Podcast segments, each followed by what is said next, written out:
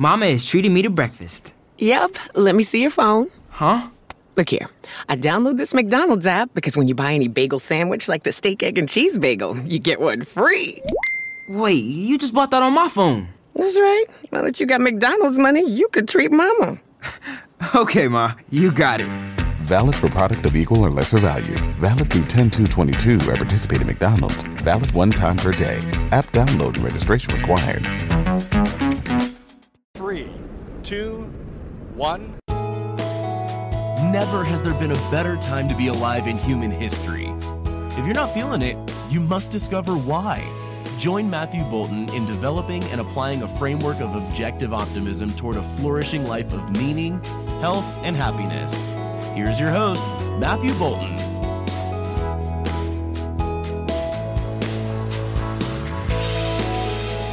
Hi, everybody. Welcome to Mr. Brightside. I'm Matthew Boulton. Today's shows an interview with guest Nita Patel. Now, I invited Nita on because I was quite taken with her approach to modern etiquette, which she distinguishes from traditional etiquette, uh, which she sees as more following societal conventions. Modern etiquette is more about your outer actions and your inner awareness uh, coming together to achieve your best self. And I, I, just love the sound of that, and I wanted to know more about it. And I really did have a lot of fun with her exploring these ideas. She gave us uh, lots of examples of, uh, you know, examples of, of different aspects of etiquette um, that people maybe are just not aware of or seem to have lost. And it's really about that awareness um, that she thought, you know, people just need to be made aware of some of these things. It, it's it's uh, good for them uh, good for you if you are aware of these. And I thought that immediately, and that's why I wanted to invite her on and uh, you know check myself and see what do I need to be aware of more in terms of etiquette and how I'm bringing myself to my own life and to uh, you know social situations. Um, we talked about uh, her book boss vibes um, self-esteem success and the art of etiquette is her book and uh, you know, we got a taste of what it's all about. And then after having this interview, I certainly want to read the book, and I'm sure you will too. I don't want to go in and try to tell you all about what we talked about. Uh, I just wanted to give you a taste. You can go in and find it for yourself. Uh, it's a really great interview. Uh, go on and enjoy. Hi, everybody. Welcome now to our interview. I'm joined by Nita Patel. Nita is a speaker, author, and artist who believes in modern etiquette as a path to becoming our best selves. Born in Croydon, UK, as a child, Nita would travel frequently between London and Dallas, attending primary school in both places. She was influenced by American and English culture and her parents' deep Indian origin. In her formative years, being an amalgam of values and mores, Nita would attempt to mold her persona to fit her circumstance, such as disguising her English accent as a teenager in America to avoid the inevitability of teenage harassment. These types of experiences and coping strategies helped to formulate her strong and resilient character. Through, uh, through her professional years and prior to her immersion in creative arts, Ms. Patel has over two decades of demonstrated technology leadership experience in various industries, with a concentrated focus in healthcare for 14 of those 20 plus years. Her investment in psychology theory and practice is what led her to a deep interest in helping others. As a catalyst, finding additional ways to express her creativity led her to pursue her calling professionally as an artist for the past eight years, she has become deeply and passionately devoted to nurturing others and in building their confidence and brand through speaking and consultative practices. Sounds excellent, Nita. Well, thank you very much for coming on the show. Thank you for having me. All right. So um, I've recognized myself that uh, etiquette is lacking big time, and it uh, it alarms me. It shocks me sometimes. Um, but of course, I haven't uh, taken it anywhere in in the way of a subject of deep study as you have. And this show here is about uh, exploring novel approaches to crucial aspects of life. Hence, you're here. Um, I'm very interested to learn about your unique approach to etiquette and your perspective on it as central not only to a good society, but in living a thriving personal life of self esteem, which is also what the show is very much about. So um, I wonder if you could uh, start perhaps first with a brief history, more than uh, this little bio I gave. What led you to think of etiquette as a central issue, and why is it important to you? Um, you know, as you mentioned mentioned in the bio, I did grow up in two different cities. I grew up and I went to school in my younger years when I was in London as well as in Dallas. And so if you can imagine kind of the day and night in terms of culture and discipline, and that was one of the biggest determining factors because I went to a couple years of school in Dallas, here where I'm at now, and then I would go to maybe a year of school in London and back and forth. And uh, because my parents you know, were traveling um, for family and business reasons. But um, you know, the disciplining and how you conduct yourself, how you act in school, um, they were just all very different. You know, over there uh, in London, you know, sitting up straight, sitting right, um, being a girl, how you're supposed to sit um, was very precise. And if you weren't sitting, you know, in a very specific way, it was untolerated. Um, versus the culture, you know, in Dallas when I would come back to school, I mean, it was just so, so relaxed. And um, I think going back and forth a few times throughout that period in my childhood just gave me a huge perspective. And I felt that some of the more disciplined ways were really right. And I think I, I didn't really understand more of that until I went into my corporate career and I was managing people. I was interviewing lots and lots of people, you know, um, hiring lots of people. And I saw how people showed up. I saw how people would bring themselves to an interview or, you know, come ask for a promotion. And um, it was there was a gap. I, I, felt the need to share, you know, um, this is how you show up. Here's how, you know, you create an elevated perspective, and elevated brand about yourself, whether it's personal or professional, you know. Mm-hmm.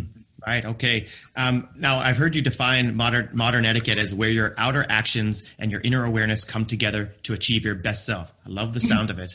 Uh, can you break it down for us, though? What do you mean by that? Yeah, so you know, I let me tell you, I think let's go back to traditional etiquette. Traditional okay. etiquette was really when when people hear the term etiquette, they think about how your silverware is placed at a formal event, right? right.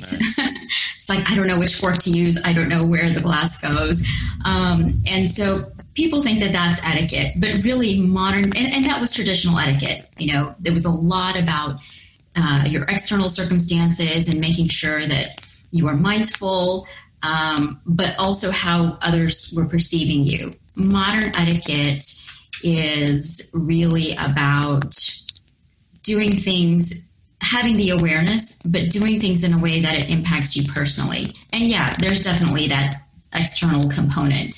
Um, but I can give you an example. Yeah. You know, um, people have a power suit, right?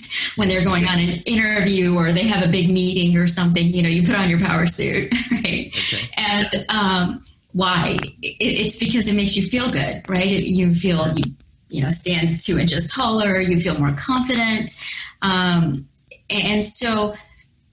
It, with modern etiquette, the point that I want to help people understand is it's not that you're getting dressed for someone else but you're feeling better about yourself. And to your point, it, it, it boosts your self esteem.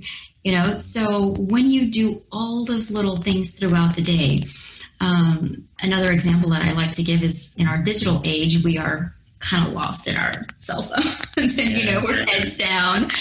Um, and so, you know, we're on our phones and we open the door and we don't pay attention to anyone who's behind us or, and so when you step out of that, you know, you have awareness that somebody's behind you and, you know, you hold the door open for them. It's just all those little things that elevate your confidence, it elevates your self esteem. And um, at the end of the day, you know, you develop respect for yourself and other people respect you. Um, but I think that that's a that's kind of the pivotal point for making better decisions, you know, finding success when you're feeling confident, when your self esteem is high, um, you can pretty much do anything. Right. Uh, that's a lot of this. What, what I was really uh, interested in about your, about your approach, as I said before, is that um, it's really about. It's not so much just how you treat other people, but it's about how you treat yourself. Absolutely. And and, uh, and it's about you know it's it's for you in a way. And now, of course, it is about other people as well, but but it's really sure. about you. Um, I was fascinated one time. I heard you on another show. You were talking about even dressing up at home and dining at home. Uh, what, what did you? What were you saying about that? Uh, um, call like just even enjoying, even like you know, um, what should I, should I, say? Following decorum at home and just being a little dressed up at your own house. It makes you feel better. It's not about other people, certainly in this case. So right, right. I mean, and you know, I think the term that I use in my book is um, something about it's your second skin. You know, modern manners, etiquette is your second skin. It's not something that you come home and you take off. And that's why, because even if you're alone, or even if it's, you know, just two people, I, I don't think that that matters. I think what matters is you set your, you know, you set your plate, you use your glass, your chinaware, your um, silverware, use it every day, you know, use it three times a week. Um, all of that just makes you feel better. It improves your dining experience. It, um, you know, you turn some music on versus sitting on the couch eating out a paper plate in front of the TV. that is a completely different experience. And it's also making you feel um, you know, unmotivated. Maybe that's a good word to describe it, right? You're just very relaxed. You're very, um, but you're not really feeling motivated. And I think that the difference is and I'll take it a step further. Yeah, please. Uh, when you are expanding on having that fine dining experience, regardless of you know whether you cooked at home or whether you picked up food on the way home, um, but just the presentation and how you um, lay it out and how you eat it, it's actually soothing to your digestive system. So you know you are then going to be able to have a different um, the food is, you know, they say food is medicine. So this is actually medicinal because you're having a nice, calm dinner, you're listening to music.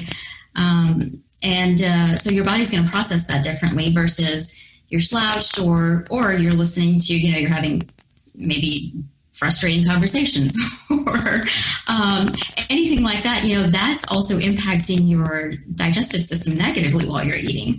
So there's so many deeper level meanings behind why you want to set a plate and you know sit at the table and enjoy your meal um, that yeah I, I could go on in so many different tangents there. yeah, well, uh, yeah. I mean, it's fine to go on some of them, and maybe we will as we go along. We might we might hit on a couple that, that bring you back to some of those tangents. Um, sure, sure. With this idea of, of uh, manners elevating our self esteem, um, and, and, and other things that you're bringing up. Is this something akin to like manners maketh man from Kingsman? Is that is that even is that something related to that at all?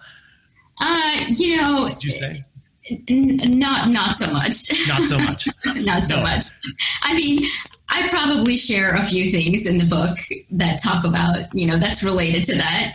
But mm-hmm. um, I would say for the most part, it's really focused on your well being, your self esteem, your personal you know, health and, um, and like I said, um, there is that small external component. Mm-hmm. Everybody wants to FaceTime nowadays. what do you mean, everybody? everybody uh, wants to FaceTime. Well, we have the option. So instead of you know calling, people are now FaceTiming, um, mm-hmm. video calling, and um, so when you don't have the awareness that you shouldn't do it in public, at a restaurant, you know, where somebody's sitting two feet close to you and, you know, you start FaceTiming. that, I would say, is when you don't do something for the sake of others, right? So mm-hmm. um, while it's still a respect component because you are respecting yourself and you know people are getting upset and frustrated with you if you're doing that um, but that's an example of how externally how modern manners and etiquette impacts your environment mm-hmm. um, I'm sure you've seen it happen. I've seen it happen all over the place. And I do want to say I wasn't trying to discount it by saying by re, you know referring to a popular film, but I, I, I, meant that I meant more like in terms of in terms of your health, your self esteem. This is building you, your manners. Yes, yes. That's what I meant more. Okay, okay. That's what it said. That's how it spoke to me. But um, yeah, and in what ways? I guess you've already said uh, a few examples of what people might do, and, and you, you hinted at a couple examples of what are not good. Uh, you know actions. Um, in what ways have we lost degrees or even complete rules of etiquette? Would you say?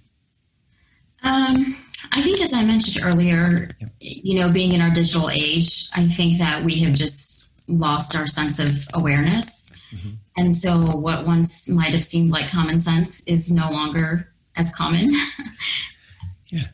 Okay. Um, right. Yeah. I mean, like I said, you know, people don't know what's around them. People don't know who's around them because they're so engrossed in their um, their digital devices, and so they're just acting kind of, or maybe living in their head is a better way to say it. Living in their head. That's a good one. Yeah. Okay. Yeah. I see. Um, do you do you have a theory as to why we've we've con you know we've common sense is now a different it means something else? Um, do, you know, it's enough that you've recognized that like this loss and you have a prescription, but do, I just wonder if you have any guesses as to how we got here. You know, I think our society has just gotten very relaxed over time. Mm-hmm. And um, I think as the digital age expanded, um, we became more and more relaxed. And so it's the same reason that, you know, you probably see five people sitting at a table eating, but everybody's. At Dunkin', we're getting ready for sunnier days with our Sunrise Batch Iced Coffee. A bright and balanced iced coffee with notes of cocoa, tangy sweetness, and toasted nuts. Made to brighten every day a little more. Soak in the sunshine a little more. And fill every moment with a little more, more. Because we aren't just chasing sunsets anymore. We're counting sunrises too. Do more with Dunkin' Sunrise Batch Iced Coffee. Brewed for brighter days. Enjoy a medium for $2. America runs on Dunkin'. Participation may vary. Limited time offer. Has their phone up, you know, the same reason is um, they're just no longer paying attention to what's present, what's in front of them. And so it's impacting everything. You know, it's not. It's impacting relationships, for example. Mm-hmm. Um, when you're at dinner and you know you have your phone in front of you the whole time, or everyone does. Mm-hmm. mm-hmm. Um, how do you continue building a relationship with anyone, whether it's your friends, family, um, and and then that carries on into your professional life, and so that becomes a little bit disrespectful, right? You lose your client or you lose, um, you're not actively listening anymore. Uh, so there's just so many impacts to that. All right. But yeah, I think that the digital age is really where we've kind of become relaxed and yes, losing that. Yes, digital age. That's a good. I mean, it makes a lot of sense anyway. So, um, I, I now I recognize here. I'm going to ask you about uh, teenagers in a sec, and I, I recognize that we're talking about everyone. I mentioned already that it's it's my wife and I both. We frequently shocked by uh, the lack of common common sense, common manners, and people of our own age and even older. So, mm-hmm. I'm not just picking on the teens, but uh, what are teens in particular missing in terms of etiquette? Do you think? Um, you know, I think when we talk about etiquette I would say it, it's a few different aspects. I mean, like I said, they certainly don't know that they, you know, need to put their phone down at the dinner table. Um, it's become acceptable because you see children younger and younger who are occupied with iPads. you know, and they're watching their little cartoons on um, YouTube and what have you. So um, I think it starts at a much younger age now. And so that realization is not there, which then they're not able to connect. And so when a teen has to have a conversation with an adult, they can't make eye contact. They don't know um, how to shake a hand, you know, and um, it, it's just difficult for them to have a conversation and understand how to engage with an adult. And when they go to college, I mean, that's you know they're protected with, by parents in high school.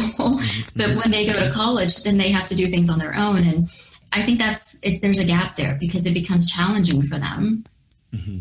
i see. And before i go on that point i do want to highlight the couple words that have come up. This connection connecting mm-hmm. and presence. Um, i just I, I, talk about those a lot. I talk about presence a lot um, appreciation of what's going on and of other mm-hmm. people and, and, and, everything around you. So i really like that. Because um, I asked this just because I've heard you mention um, teen, teen angst before, and I wonder if this if this um, lack of awareness is contributing to that angst. Um, and, and can, how can so. I overcome this? Okay. Yeah, yeah, I think so. I, I, mean, and it's very simple. You know, everything I talk about in the book, it's a very uh, simple how-to book.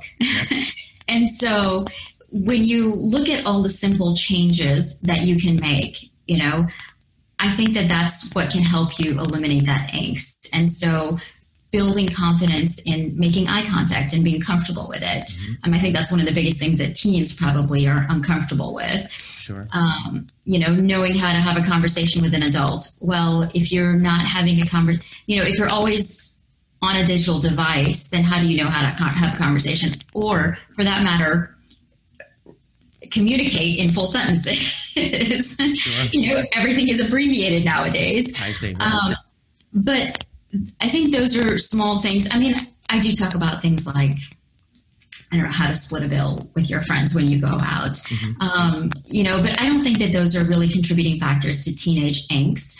Yeah. I think the biggest factors are communication. Um, you know, being able to look at if you can look at yourself in the mirror, then you can look at another person in um, in the eye. And um, I think that also goes to, I, I, think it's across the board. You know, whether it's eating habits or how you dress. Um, you know, there's a persona that you need to dress like someone or be like someone. Mm-hmm. And I really want to remind parents and teens both that, um, you know, just be authentic. You don't need to wear labels. You don't need to promote. Why promote someone else's brand? Why not promote? And it's perfectly okay to, you know, wear brands. Um, yeah, right, but why right. not create your own brand and establish you know who you are what your personality is you know let that come out and shine because that's where the confidence comes from mm-hmm. you know i did want to uh, next to a question right up here i do want to ask you about personal brands and and what is a personal brand and it sounds like i know the answer but do people does everybody need one or just people in business what is it? no. yeah i mean i think everyone needs one you know um, regardless of what you're doing whether you're an entrepreneur whether you're working in the corporate world. Um, I think it's just a defining component. It, it's it kind of defines you, your brand. Um, and even if it's in personal relationships and family, you know, it's really about you respecting yourself. It's really about um, because we want our family to respect us. You know, we want people in our personal relationships to respect us.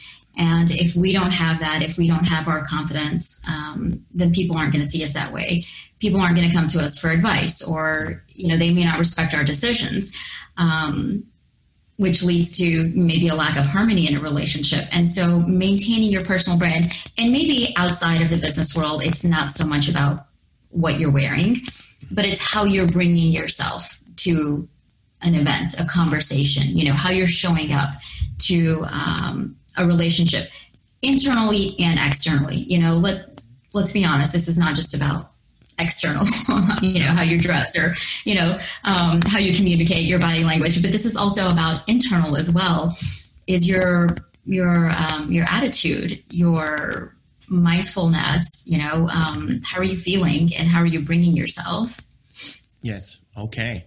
Um, how then? Uh, what are some personal success uh, brand branding success? Excuse me, personal branding success myths that people believe about? Yeah. Um, I I think that um, probably following what I just said is a lot of people think that it's just on the outside and not on the inside. Okay, then. so, you know, you people show up wearing a thousand dollar suit and think that you know they're they're selling um, confidently, but you don't have the internal components. So, um, you know, you may not have the positive attitude, or um, you may not have have the best attitude. And so I think it's the internal component that's missing in that case. All right. Yeah. Okay. So you already did disclose the the big myth in that earlier. I missed it. Um, is a what about this? Can can one really dress for success? I mean, I know we say it's not about external, but can you also can that? I don't know. Can you dress for success? Absolutely, absolutely. You know, whether you're wearing jeans or whether you're in a suit or a dress, um, you can absolutely dress for success. Mm-hmm. And the way I would define that is in the details.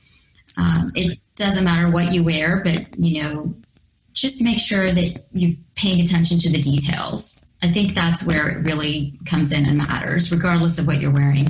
You know, make sure that you're clean. And I think a cleanliness is a big aspect of that. I talked about this last week, I think, on a Facebook Live. Um, yeah. The cleanliness aspect has also been lost. And, um, you know, that's a big part of the details, you know, making sure your clothes are ironed or steamed or um, just those are the type of details that I'm referring to. Wow, that's a, it's it's amazing. I'm laughing because it just seems a little bit odd that you have to refer like, like cleanliness. You know, well, you gotta be you gotta be clean. You gotta be washed when you go and, and meet people.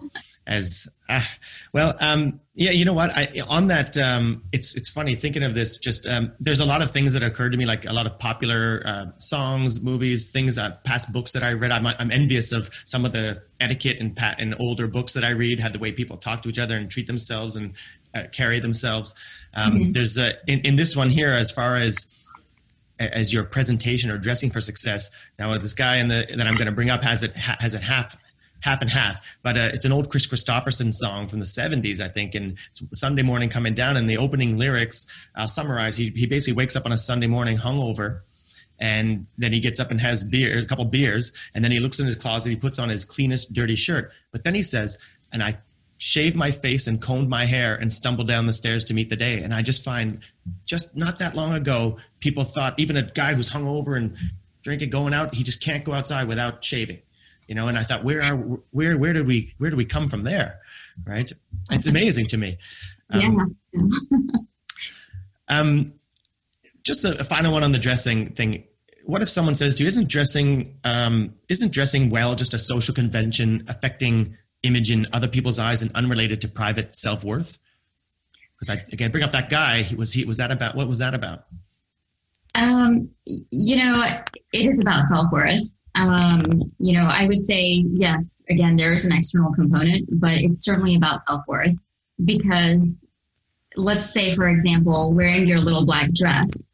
Um, it's a very popular term, you know, that everybody refers to wearing your little black dress, but that's what makes you feel um, very comfortable and confident. So, uh, you know, it's certainly it's certainly related to to how you feel internally. Mm-hmm. Um, I can, you know, I've actually worked with a client recently who couldn't understand why she needed to dress up and how I explained it to her, you know, and how she felt. And, and that was the example that I gave her is, you know, why do you have a favorite outfit? Um, or what is your favorite outfit, you know? And, and that's where the little black dress came up and she said, Oh, it's my little black dress. And I said, Why? Um, well, it makes me feel good. It makes me, you know, no matter what's happened in my day, no matter what is going on, um, I put it on and, you know, I just feel good. And, um, and so that's what I'm, those are the things that, you know, I refer to in terms of how it makes you feel good on the inside and why it matters. Now, we can't wear our favorite dress or outfit or suit every day. But if we practice you know, all the other pieces, then regardless of what you wear, you're going to feel good. Yeah, I, I, certainly identify what you're talking about there. I do recognize when I wear different clothes, I feel certainly feel a different way, and I'm sure everybody recognizes on some level uh, that they that they're elevated through uh, what they wear. Um, maybe what maybe some fun like just specifics. So, what are some do's and don'ts in the workplace? Where do I begin? uh, wherever you like.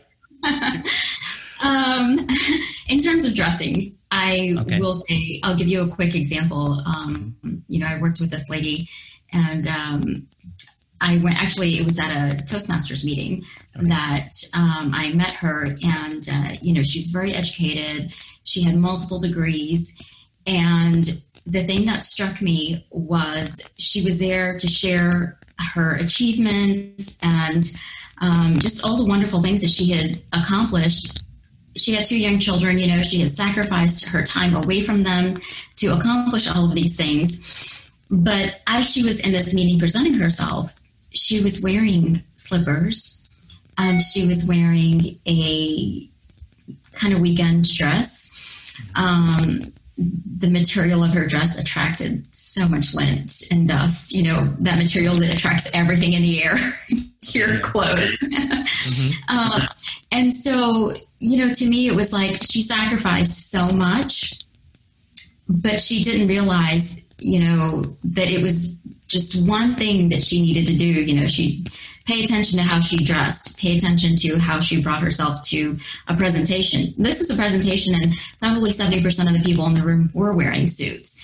And so having that awareness to know this is how I need to dress when I walk into this type of meeting versus if I'm just going to come in and not see anyone, you know? And so just understanding and preparing for the audience you're going to be in front of right, for the day. I, Yeah, I think that's just very important because you know you may want the next big project or you may want to go in front of a client, um, but more than likely your leadership's not going to let you do that if you're not coming fully prepared. Right. So may it's about the next step then, because I would, I'm, I'm on board for sure, but I, I can, I can hear someone might say, but wouldn't her achievements just speak for themselves? Why does she have to, you know, put on a, a front or something to for for the other for the audience? It's like I'm, I've done this and this and this. You're celebrating it. That's it, isn't it? But you're looking ahead. Is that it or? Yeah, yeah. I mean, you know, like they say, dress for the job you want. um, and, uh, you know, if you want to how can you present yourself as a confident person um, when you're dressed in your flip flops and you need to speak to some company executives? You know, th- there's a huge gap there, and so it, it does matter. Okay. And in that case, you know, and in that case, yes, there's that external factor because you de- you need to have the awareness of, you know, understanding your environment. All right, great. Yeah, now oh, oh, I can't resist. My students are going to hate me if they hear me say this, but uh, that that it reminds me of that joke. My my boss said you should dress for the job you want and not the job you have, and so I came the next day dressed as Batman. Well, thanks for laughing. There you go. I didn't know how that would go over. Yeah, on that. Something you probably do know: Progressive can not only offer you a great price when you bundle home and auto, they offer you round-the-clock protection. Something you probably don't know: the average oak tree branch can hold 70 pounds. Something you probably do know your neighbor is building their kid a treehouse. Something you probably don't know a falling treehouse would take out your whole fence. Bundle your home and auto with Progressive and get more than a great price. Get round the clock protection. Something you know for the things you don't know. Coverage from Progressive Casualty Insurance Company, affiliates, and third party insurers and subject to policy terms. Bundle discount not available in all states or situations. That one. Um, what are some bodily habits that betray us and how can we manage them? Um, ooh. ooh. Yeah, but I, I want to. We got to know, right? We got to make. We got to be aware. Maybe I'm unaware, and I, I need Very to know, Nita. You're going to help me out. Very okay. personal topic. Okay. You know, that's funny. Uh, people, uh, people just avoid this topic altogether. really? No, I need to know, Nita. You're going to help me. Um, yeah. So, I mean, I think that you know, and it is a very sensitive topic because. Yeah. You know, it's funny. People that know me and then they read my book and they're like, "Ooh, you talk about all this stuff," um, because I do say things like, "Hey, make sure the sink." Is clean when you walk out of the bathroom. I don't care whose bathroom it is, you know, whether it's yours or someone else's or some public place. Um, flush the toilet, you know, and it's like you have to. I felt the need to say those things because those things matter you know they make up those these are again the micro actions that happen behind the scenes that nobody else sees um, but they make up who you are and it makes you it makes you care you know if you don't do any of those things you don't care which means you're not going to feel good about yourself um, but yeah i have to address i call it i have to address the raw to reach refined and if you don't address the raw, then um, you cannot be refined. All right, great. Well, I like the idea. Micro actions, and I guess it's a, it's about get get into the book and see more of that. But it, I got a good taste of it, and it, it, I'm very interested to know more. Yeah, I mean, I was just going to say I, am not trying to avoid the topic. No, it, goes no. from, it goes from everything, you know, from coughing and sneezing and just how you manage yourself you know bodily, your bodily functions you know people lick their fingers when they're eating or um, you know there's just so many nuances that you don't understand biting your nails uh, that you may not pay attention to because that's just what you're doing maybe it's a nervous habit maybe you're just not aware that this is not something you should be doing in public it's really just every little thing that I do go through. I do spell out to say, don't do this. Yeah, you know what? It is very useful because I think it is. It's a lot about awareness. People just are not necessarily aware, and it's not that they're mm-hmm. trying to be, you know, uh, they don't care about themselves, but they're just not paying attention. If they're made aware, maybe they'll make these adjustments and feel better about themselves, and and certainly have more success in the in the world because of how they come off. So, yeah, yeah. Well I mean, yeah, I think nail biting is you know a great example because people do that and they don't realize that someone else looking at them is seeing that they're very nervous or uncomfortable. Um, and it goes into you know different body language poses as well. But people can tell when you're uncomfortable, and um, that's not how you want to come across. Certainly not. Yeah, I mean, because it's are, the other person. I think is it. Am I making them uncomfortable? Is it something with me? Right, right. And or just is this person just not comfortable and confident? Um, sure. How about sure. how about some 21st century restaurant uh, rules? Can you give us a bit of that little taste? Just a, some fun taste of this stuff. Don't FaceTime. okay. There it is. End. Don't FaceTime. Do not FaceTime at a restaurant. Yeah. If you if you need to, then um, make sure you have some earbuds on. That's right. Um, you know, I, I would say again, just back to the basics. You know, um, keeping your cell phone to a minimum, engaging, um, knowing how to, and I think some of these things do go into maybe a more traditional etiquette concept, but knowing how to split the bill or if someone made the situation awkward, you know, you may be out with a group of people and one person says, uh, no, I want to just pay for my own. You know, there's that awkward silence behind that. Mm-hmm. And then all of a sudden you have this harmonious conversation and flow and all of, you know, people are looking at each other like, oh, what do we do now? Yeah. Um, but just learning to just keep moving, you know, um, don't let those type of things or people in your environment disrupt the flow because um, mm-hmm. again all of this is about um, feeling feeling happy feeling confident you know your self-esteem it's all about feeling good and having a good experience every day not just occasionally I love it, Nita. This is what we're all about here. Just you know, living better, feeling good most of the time, as as, as much as you can, feeling confident. Uh, how about travel tips then? What about travel tips in terms of manners? Because this is people are traveling these days way more. I mean, all my young kids, like the students that I have and, and older, you know, university ones, they just all been all over the place. Like, so everybody's traveling now.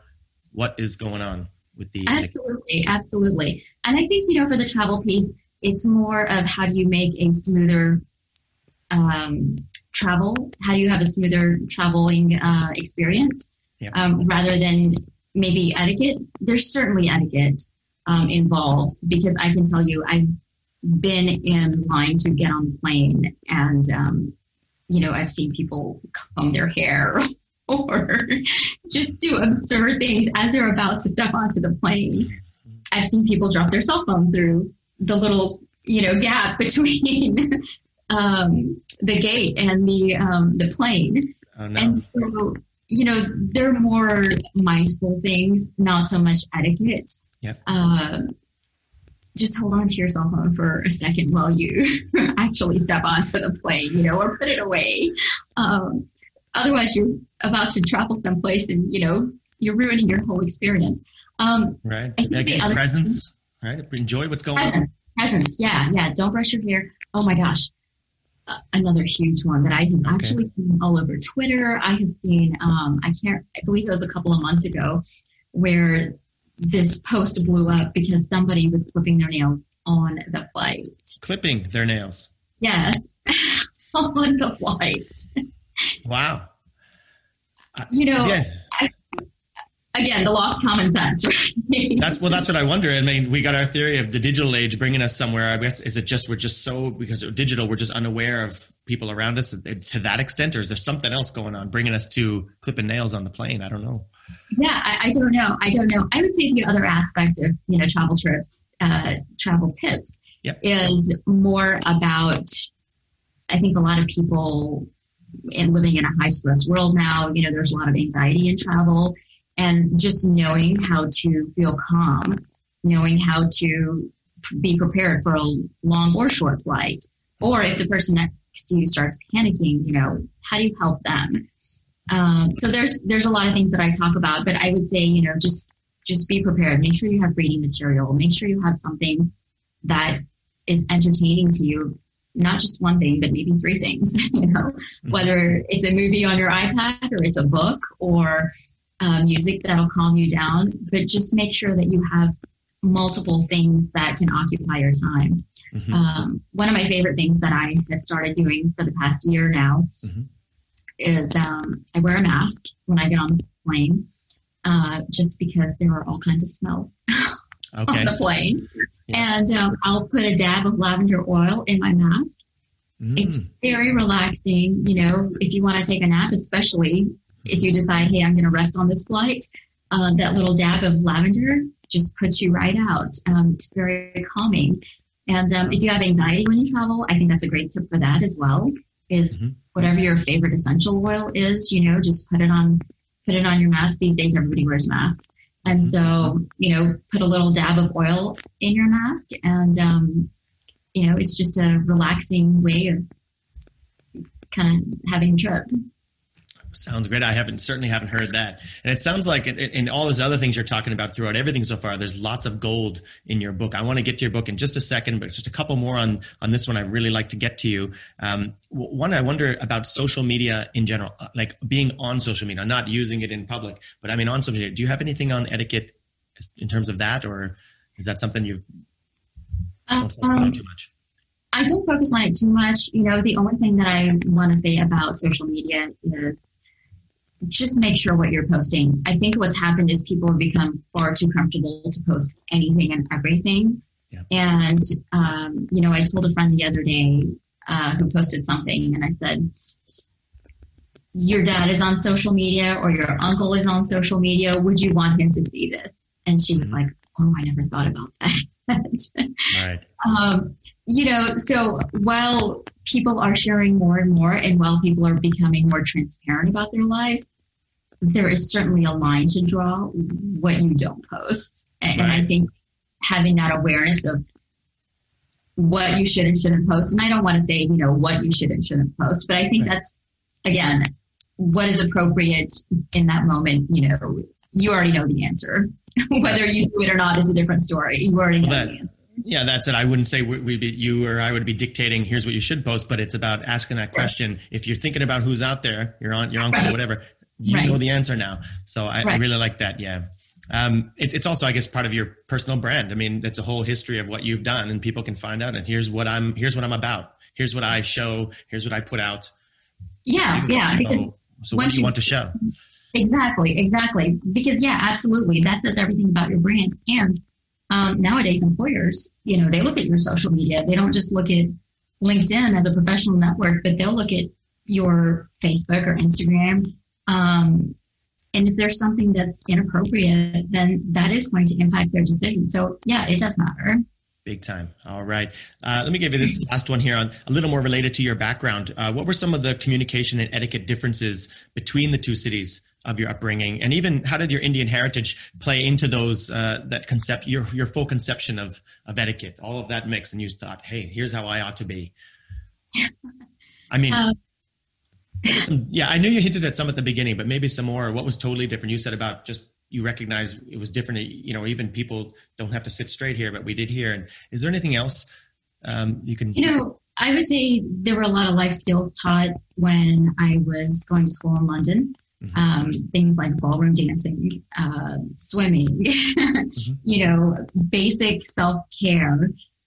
All of those things were very mandatory. And that was, you know, maybe as a seven year old, you needed to know how to stitch something up if your dress tore. Um, Yeah. You know, and, and when is a seven year old going to go ballroom dancing? You know, but it was a mandatory skill. It was just something that was a part of life that you learned. Mhm. And um, I would say those are some of the big life skills in general in England were different than life skills, you know, here in the States. Um, it, it was just much more relaxed, I would say. What you wear didn't matter. How you sat didn't matter. Um, you could pretty much act up and get away with it, you know. So it was much harder for a teacher to discipline a class of students uh, because there was that, that lack of discipline. And I'm not saying one way is better versus the other, but that was just my upbringing and my experience, and um, you know, kind of how I my formed my perspective in wanting to share this information. All right. Yeah. Maybe. Maybe just uh, as we said, getting we're getting more relaxed these days. Maybe it hit the states and or North America earlier than it hit Europe. Uh, that that relaxed state, and then you know that's where we came. I, I want to ask you about Boss Vibes, uh, the book Boss Vibes: Self Esteem, Success, and the Art of Etiquette. What are Boss Vibes? Boss vibes are um, the word really conveys confidence. Okay. You know, um, yeah, that's what I felt. so that's good. It, it, comes out like that. Yeah. Yeah, yeah. You know, um, feeling like you're in charge of yourself. It's not really that you're bossing others, but you're the boss of yourself. You know, and how do you want to be? How do you want to present yourself? How do you want to convey yourself? And so that's yeah, that's where the term boss vibes came from. I thought it was a little fun and, and different um, in yeah. terms of what it conveyed. It certainly is, and and as I mentioned, it is it is kind of what I got from it. What you just said there is like that's how I felt it anyway. So you've done well selecting it. Um, why, so I get a hint of why you wrote it. You kind of said why you even care about etiquette etiquette at all. Um, so why did you write it, and who is it for? I guess I, I think we kind of know from what we said so far, but can you give me more on this book? Why the book?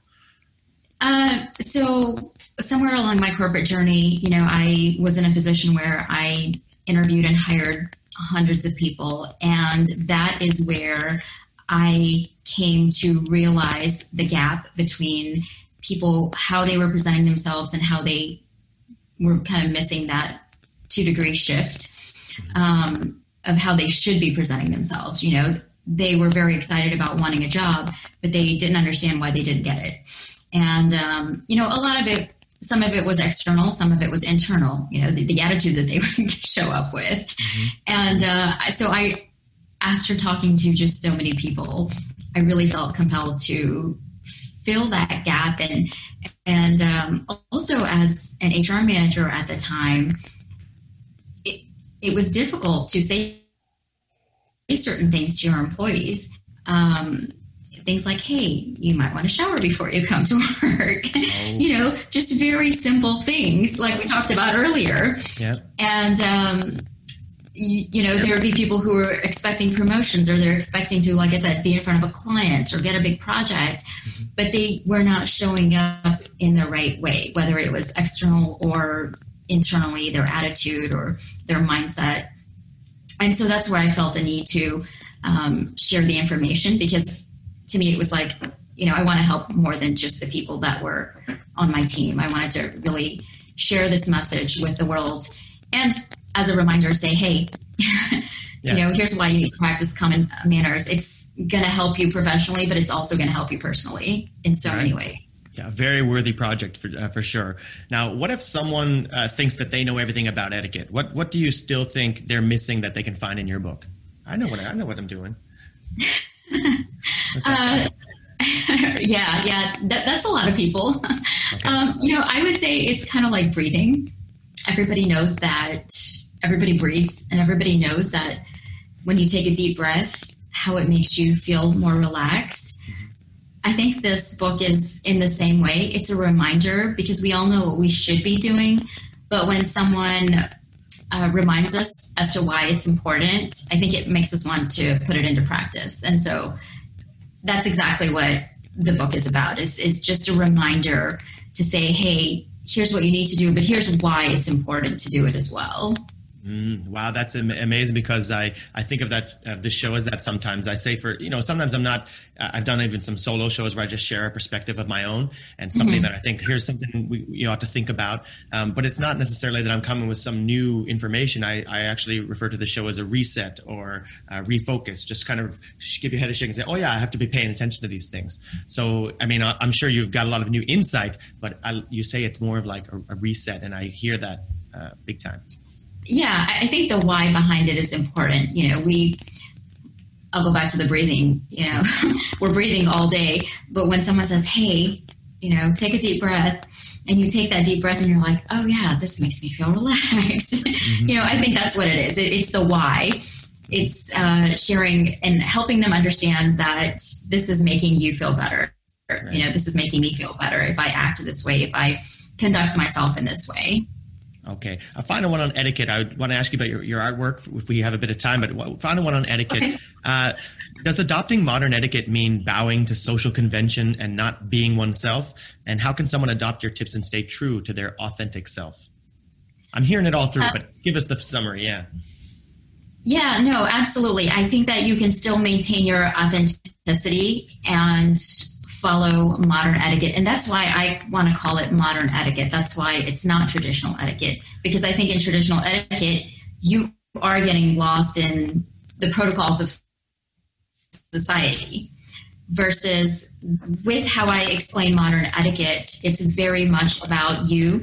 Um, you know, we're not saying how you need to dress, just make sure that you're polished off when you walk out the door. And so that's how you're staying able to stay authentic to yourself. Right. I like that idea. It's not about telling you, we said it earlier, but it's not about telling you how to dress, but it's about asking yourself, how do I really want to, who do I think I am and who do I want to be? And what am I going to, how am I going to present that? Yeah, that's really uh, powerful to me. Um, I want to ask you about your artwork. Yeah, um, absolutely. How did you get drawn to art? It was actually just a creative outlet mm-hmm. that I fell into. And, um, you know, after a while, I started collecting a lot of pieces. And uh, I did one show, and I hesitantly did one show. And that was really it. Yeah. I think after that, I was I was hooked, and um, I said, you know, I'm going to continue this. All right, that show was Opalescence, is that right? Um, Opalescence was the show that I did this year. Um, oh, I'm um, sorry. So you said originally you did a show, and then originally, and then yeah, yeah, yeah. Latest is. I mean, originally when I started in the art space, you know, I would just create work, and it was just for my own, uh, like I said, creative outlet, yeah. and it would just pile up, and I wasn't going to do anything with it. I had no plans whatsoever, but. Um, I uh, ended up doing my first show, and uh, that kind of hooked me onto, you know, this is really fun. Yep. I think I want to share my work with the world, and so I, uh, yeah, that was the beginning. What What is your art about? Um, you know, it's certainly changed over time, but I would say I started with mixed media work, and so just lots of different material, lots of different. Um, I would use a lot of wood and glass and um, those type of materials. Over time, I got into large format abstract artwork. Um, it's just something that I just love creating, and I think now, first it was um, I started it originally because it was healing me, and now you know I create it because I want to share that healing energy with um, others. And so a lot of it is based on color therapy. It's all energetic artwork, um, of course, but you know, just based on color therapy and how you know the colors make you feel, what they represent.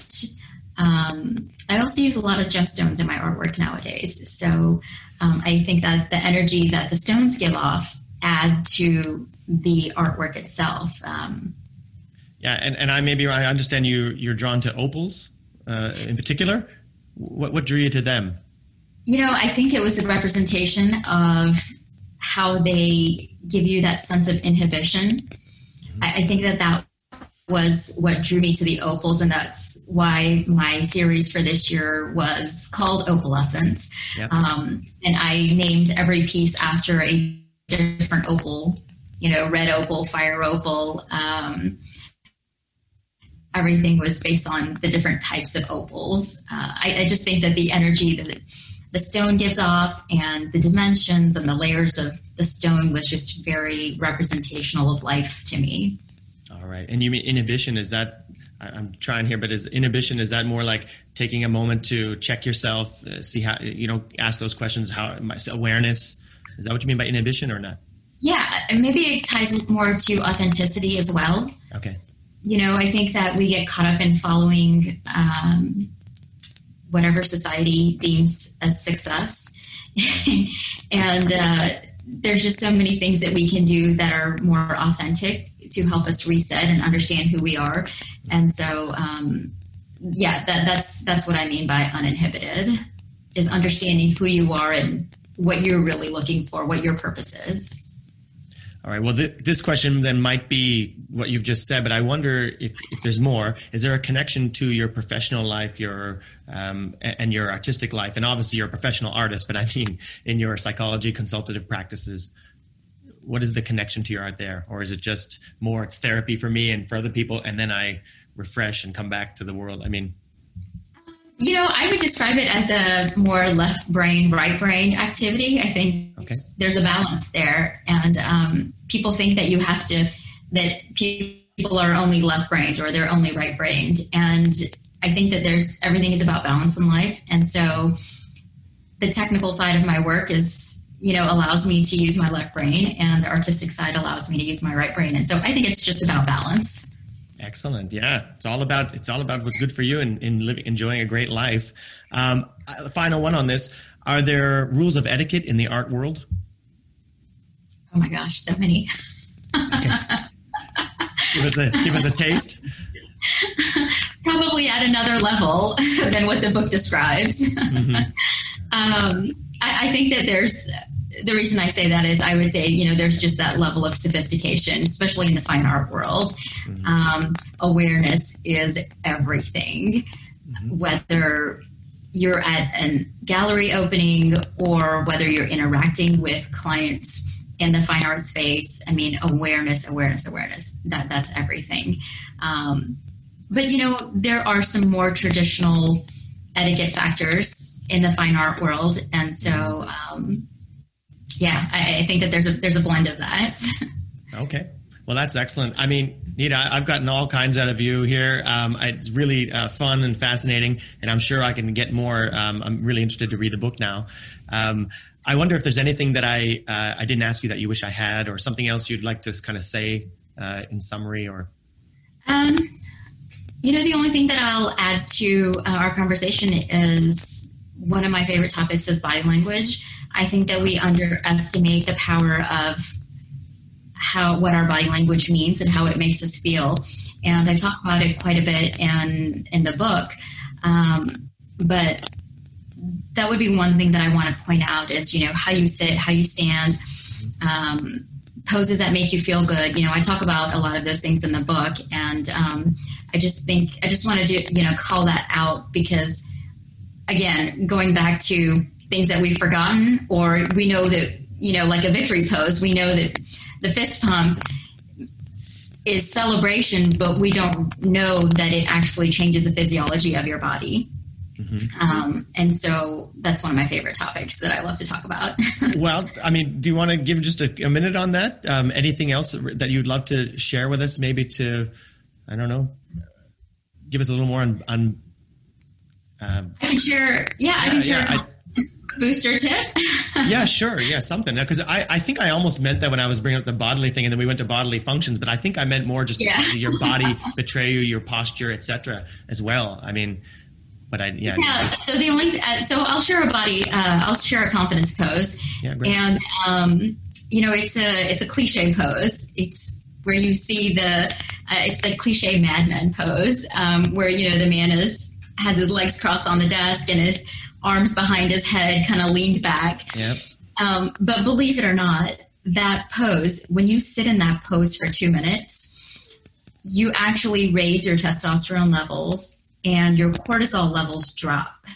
Mm-hmm. So when you're feeling nervous about walking into a meeting or you know you're about to have a difficult conversation, that pose will give you confidence, and um, you know you'll actually feel calmer and, and better before you walk into that conversation. So um, that's a fun pose that, you know, I think it's, it's such a cliche pose yep. that I like to bring it up. Um, because again, like I said, it changes the physiology of your body. You know, it changes your hormones, which uh, I think is pretty significant. Very significant. I'm all I'm getting more and more learning loads about hormones these days, in, in mostly in relation to physical health and diet, but also in mm-hmm. how we feel. Um, mm-hmm. Yeah, uh, that's that's quite amazing. And, and, you know, cliches they come be, they come from because there's something real in them. That's why they're sure. become cliches. Um, sure. And and of course, we just make sure you don't mean once you're in the meeting, you're not doing that to like, oh my god, I got to calm myself down and no, no, do not do that in the middle. Calm of yourself, get your cortisol down, and go in feeling great. I I love the the sound of all that. Um, all right, Nita. Well, I'm going to ask you where listeners can find you in, in just a sec. I just want to uh, mention to listeners uh, to please share this interview. Um, you can see how much uh, how much how much fun it is and how much value there is in it. Um, you've enjoyed yourself, and uh, why don't you share it with one or two people you know uh, need to hear this and or would, would otherwise enjoy it um, as well you might have questions you heard along uh, what i was talking about um, you say hey Boulton you didn't ask this what's wrong with you i you know well why don't you ask it you can ask a question in the comments section um, wherever you consume. Uh, you can also go to the Mr. Brightside Facebook page, facebook.com slash matthewboulton.ca. Ask a question there, and I'll make sure Nita gets it if uh, it's something directed at her. And usually is nobody's asking me anything, Nita. All right. So, um, Nita, where should people go if they want to bypass that avenue and contact you directly, uh, connect with you, learn about you and your work? Um, so I would say the best place is on my website. It's nita-patel.com. That's N-I-T-A-P-A-T-E-L.com. Yeah. And I'm on social media everywhere, but I would say my website is the best place to get in touch with me. Get to the website. All right. Well, that's simple. I love it. Um, I'll just uh, thank you very much, Anita, for coming on. I really enjoyed myself. Uh, this topic is something uh, really I thought right away when I saw it, it was about the awareness for me. We need to be aware. We got to think about this, and then also uh, with an expert hand to guide us and how to think about it. So I really appreciate you coming on. Thank you. Thank you. Thank you for having me. This was wonderful. I appreciate uh, you allowing me to share my message. Yeah, great. Um, and to everybody else, Elevate your own self image and improve the world around you by discovering the meaning behind the manners and by adopting and practicing proper etiquette in your own life for you. And I'll see you guys next time. You, you heard me. I said I was a Canadian. I have to ask you're in Dallas. I do care about hockey even a little bit with the Stars. You know what? I used to.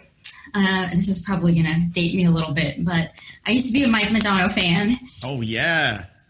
he played for the Stars, and then he retired, and it was over. yeah, yeah. In my, uh, you know, my younger, enjoying the aggression mode. Yeah. Um, I really enjoyed it. In fact, I made my son, who was four at the time, I made him play hockey. You're gonna be like Modano. You gotta go smooth and fly in there. I need your jersey Exactly. blowing in the wind. Be cool. Mr. Brightside, your time out to refresh, refuel, and refocus your mind and energy toward building an optimistic framework for flourishing. Life is good. It's up to you to choose the bright side.